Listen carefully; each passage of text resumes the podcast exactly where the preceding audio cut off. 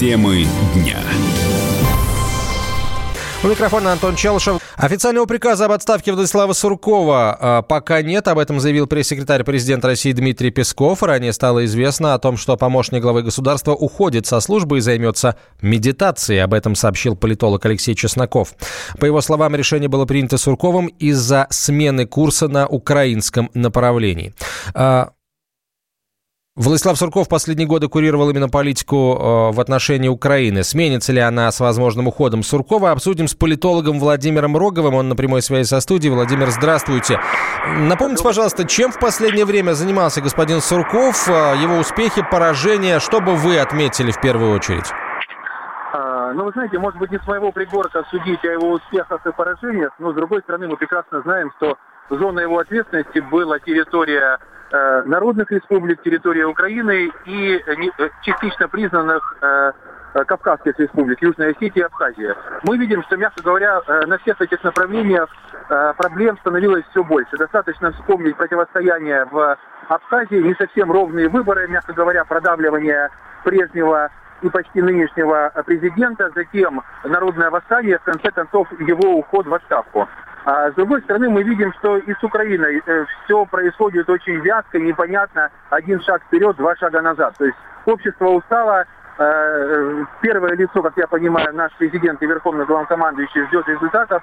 Их, к сожалению, в последние э, годы не было, да, то есть именно положительных. Тем не менее, с появлением на этой поляне вот зоны ответственности того же Дмитрия Козака мы увидели решение некоторых вопросов, начиная с обмена Э, пленными и заканчивая, заканчивая э, частичным решением газового вопроса. Да, частичным, потому что мы видим, что этот вопрос еще в процессе. Владимир, а, вот э, у нас да, ми- минута примерно. А, политолог Алексей Чесноков сказал, что решение принято Сурковым якобы из-за смены курса на украинском направлении. О какой смене курса, с вашей точки зрения, может идти речь?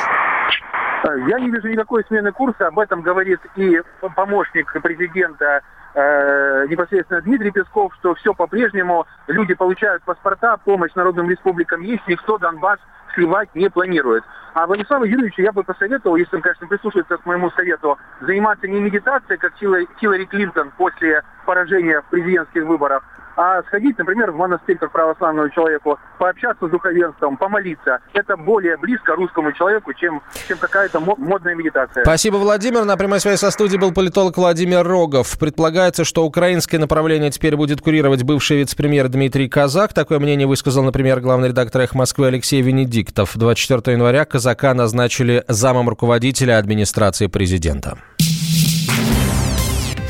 Российские пары заняли весь пьедестал на чемпионате Европы по фигурному катанию. Александра Бойкова и Дмитрий Козловский взяли золото. На втором месте Евгений Тарасов и Владимир Морозов. Бронза у Дарьи Павлюченко и Дениса Хадыкина. Чем примечательно было это выступление, рассказывает спортивный обозреватель «Комсомольской правды» Андрей Вдовин. На чемпионате Европы наши спортивные пары показали стопроцентный результат. Это, конечно, очень-очень приятно. Золото завоевали Александр Баков и Дмитрий Козловский. Впервые в своей карьере они огромные молодцы, э, потому что не все у них складывалось гладко в финальном прокате, но сумели перебороть себя и, как настоящие спортсмены, вели дело до победы. Но, наверное, самое главное на этом чемпионате Европы то, что победы не сумели добиться другая наша пара, Тарасова и Морозов. На самом деле, наверное, самые не везучая пара, потому что они в самый решающий момент важных стартов, э, что-то у них идет не так, что-то нарушается, и они не доводят дело до победы. Сейчас им было очень важно стать чемпионами Европы, это не получилось, они заняли второе место, посмотрим, что будет на чемпионате мира. Андрей Дорин, Комсомольская правда, Москва. ЗАГСы столкнулись с новым явлением. Вместо отчества россиянки просят записать в документы матчество, то есть называть предлагают не по имени отца, а по имени матери. Вадим Алексеев расскажет подробнее. Томичке Марии Чернобровкиной предстоит воспитывать дочь без отца. Раз его нет в жизни девочки, так зачем ему быть в документах, решила сибирячка и назвала дочку Елизаветой Марьевной. Именно так и написано в свидетельстве о рождении ребенка. 29-летняя мама считает это справедливым кто берет на себя ответственность за ребенка, тот имеет право дать и свою фамилию, и свое имя. Меня мама воспитывала, можно сказать, в одиночку, и мне всегда было непонятно, почему воспитывает мама, а отчество папы. Хотя отец в конце концов признал меня своим ребенком, так что и алименты платил, и встречался даже со мной иногда. Ребенка я регистрировала не в ЗАГСе, регистрировала в роддоме. Туда приезжают представители ЗАГСа. Они проверили, есть ли мужской аналог моего имени. В словаре они нашли это имя. Так что загвоздки не было. Все сводится к тому, есть ли мужской аналог. Если он есть, тогда никаких проблем. Если нету, то, скорее всего, будут трудности. Молодой матери, можно сказать, повезло. В словарях действительно есть мужское имя Марий. Сотрудники ЗАГСа, должно быть, облегченно вздохнули, узнав, что им не придется идти против традиций. Но их коллегам пришлось. Жительница Барнаула настояла, чтобы в документах исправили строчку не ребенку, а ей самой. Была Александровна, стала Анновна. На такую перемену пошла, потому что никогда не знала отца. А жительница Красноярска Дарья Штром папу знает и выросла в полной семье. Просто, говорит, отец не воспитывал ее. Я не хотела, чтобы в моих документах использовалось имя моего отца в качестве отчества. Реакции отца на мой поступок не было. А близкие друзья поддержали. Нашу собеседницу уже три года официально величают Ириновной. Но есть примеры и более давние. Адвокат Вячеслав Денисов говорит, что некоторые посетители ЗАГСов просят записать матчество, ссылаясь на историю. Действительно, присвоение матчества вместо отчества имеет в России свою историю. Вот такое случалось в результате так называемого мезальянса, то есть неравного брака или бастрюкам. Например, князя Галицкого Олега Ярославича прозвали Олег Настасич. Но при этом родителям следует знать и помнить, что на Руси матронимы обычно давались бастардам, ну или бастрюкам. Это одно и то же, небрачным детям. При государственной регистрации рождения родителям следует исходить из интересов ребенка, учитывая, в какой стране он будет постоянно или преимущественно проживать. Кроме того, следует учитывать менталитет общества, в котором ребенок будет находиться. Одно дело взять матроним, то есть матчество вместо отчества себе. Другое – дать ребенку, которому, считает юрист, это может доставить неприятности. Например, в общении со сверстниками такая деталь способна спровоцировать насмешки. Хотя кто знает, не получится ли так, что для нового поколения матчества станут обычным явлением. Доктор филологических наук Галина Мандрикова такой вариант не исключает. Это тенденция, однако. Я бы на месте мужчин, ой, боже мой, схватилась за голову. Начинается с простого вот отчество меняем на матчество, а чем это матриархатом новым закончится? Очень может быть. А может, эта мода сойдет на нет. Такой вариант филолог тоже допускает. Вадим Алексеев, Ксения Полторанина, Денис Табаков, радио «Комсомольская правда».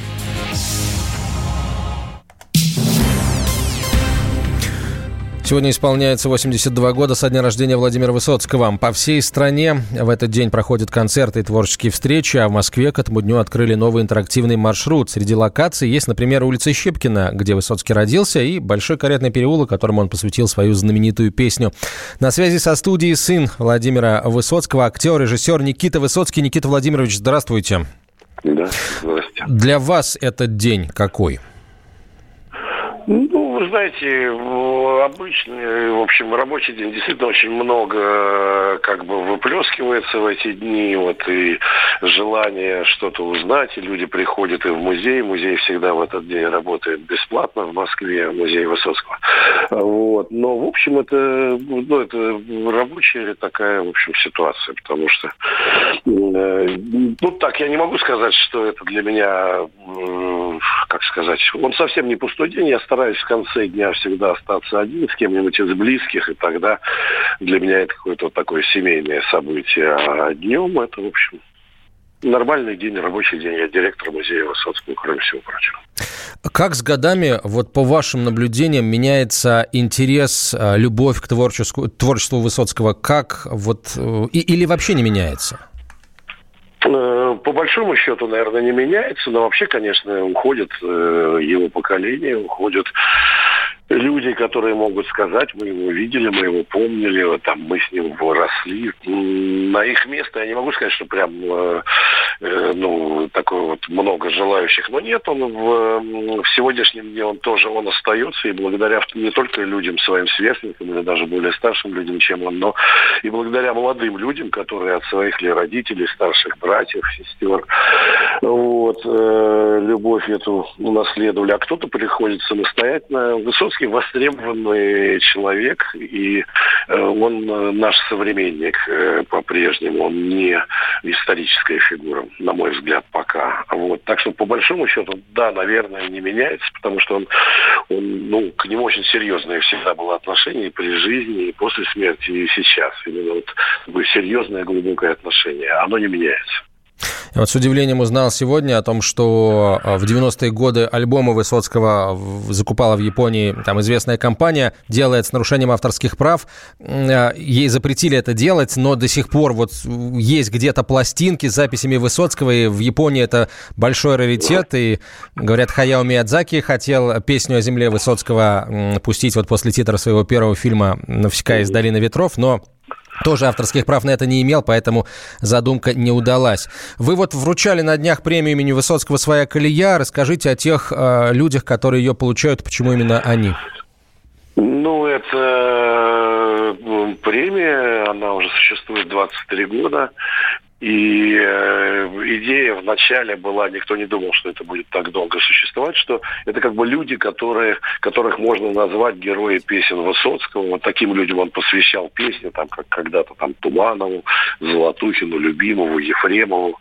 Э, вот. И э, вот такая была идея. И вроде она немножко, ну, как такая наивная, да, такая, а оказалась вот живучей и правильной, и это происходит. И действительно люди, идущие своей колеей, люди, которые ни на кого не похожи, которые созидают, вот, которые умеют э, идти не, на, не то, что ни на кого не оглядываясь, это неправильно, но умеют найти свой путь, и этот путь необходим другим. «Своя колея» называется премия, вот из этого как бы она складывается. Спасибо, вот спасибо. Никита Владимирович, спасибо большое. Да. Спасибо. На связи со студией был э, актер, режиссер, директор музея Владимира Высоцкого Никита Владимирович Высоцкий.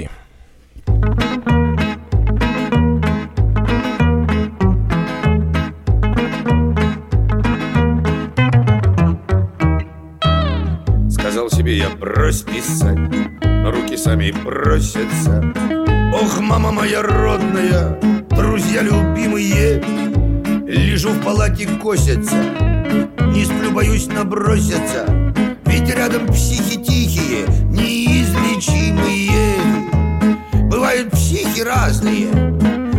буйные, но грязные. Их лечут, морят холодом, их санитары бьют. И вот что удивительно, все ходят бессмирительно, и то, что мне приносится, все психи эти жрут. Куда там Достоевскому с записками известными Увидел бы покойничек, как бьют об двери лбы И рассказать бы Хоглю про нашу жизнь убогую. Ей-богу, этот Хогль бы нам не поверил бы. Вот это мука, плюй на них, они ж ведь, сука, буйные. Все норовят меня лизнуть, ей-богу, нету сил. Вчера в палате номер семь Один свихнулся не совсем Кричал, даешь Америку! И санитаров бил. Я не желаю славы И пока я в полном здравии И рассудок не померк еще И это впереди. Вот главврачиха женщина Пусть тихо, но помешана.